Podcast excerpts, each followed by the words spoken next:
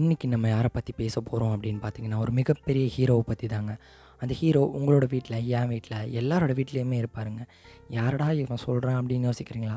வேறு யாரும் இல்லைங்க. அப்பாவை பற்றி தான் பேசுகிறேன் அப்பா நம்மளோட வாழ்க்கையில் பெரிய ஹீரோவாகவும் அதை விட மிகப்பெரிய வில்லனாகவும் இருக்கார் இருந்துகிட்ருக்காரு ஒரு கட்டத்தில் ஹீரோவாக இருந்த அந்த அப்பா ஒரு வயசுக்கு மேலே வில்லனாக மாறிடுவார்.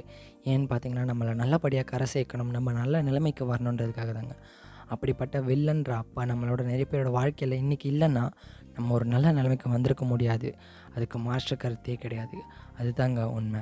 அப்படிப்பட்ட அப்பாவை நம்ம எவ்வளோ பேர் பாசமாக பார்த்துக்குறோம் அவர்கிட்ட எவ்வளோ பேர் பாசமாக நடந்துக்கிறோம் கொஞ்சம் யோசிச்சு பாருங்கள் எப்போவுமே வந்து ஃபாதர்ஸ் டே அப்போ மட்டும்தான் அப்பாவை பற்றி பேசுவோம் புகழ்வோம் மதர்ஸ் டே அன்னைக்கு அதோட பயங்கரமாக பண்ணுவோம் பட் ஃபாதர்ஸ் டே அன்னைக்கு நம்ம அப்பாவை யாருமே கண்டுக்க கூட மாட்டோங்க.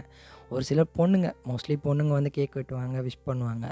பட் பசங்க அப்படிலாம் இருந்திருக்கவே மாட்டாங்க. இப்போவுமே சரி நமக்கு நம்ம அப்பா வில்லனை தான் தெரிவார். நம்ம அப்பா நமக்காக எவ்வளோ கஷ்டப்படுறாருன்னு நம்ம யாருக்குமே தெரியாதுங்க. அதை அவர் வெளி கட்டிக்கவும் மாட்டார். அவருக்கு வெளியே சொல்லவும் தெரியாது.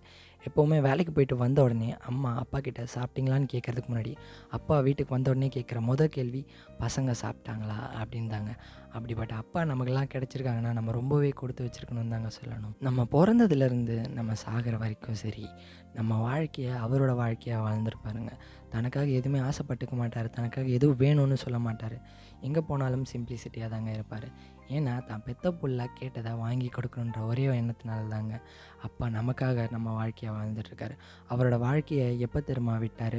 நம்ம எல்லாம் என்றைக்கு பிறந்தோமோ அன்னைக்கு தன்னோட வாழ்க்கையை வாழ்கிறத விட்டுட்டு நமக்காக வாழ்கிறாருங்க அப்பா. அப்படிப்பட்ட அப்பா உங்களோட என்னோட வாழ்க்கையில் இருக்காங்கன்னா அதுக்கு நம்ம உண்மையாகவே கொடுத்து வச்சுருக்கணும் தானுங்க சொல்லணும்.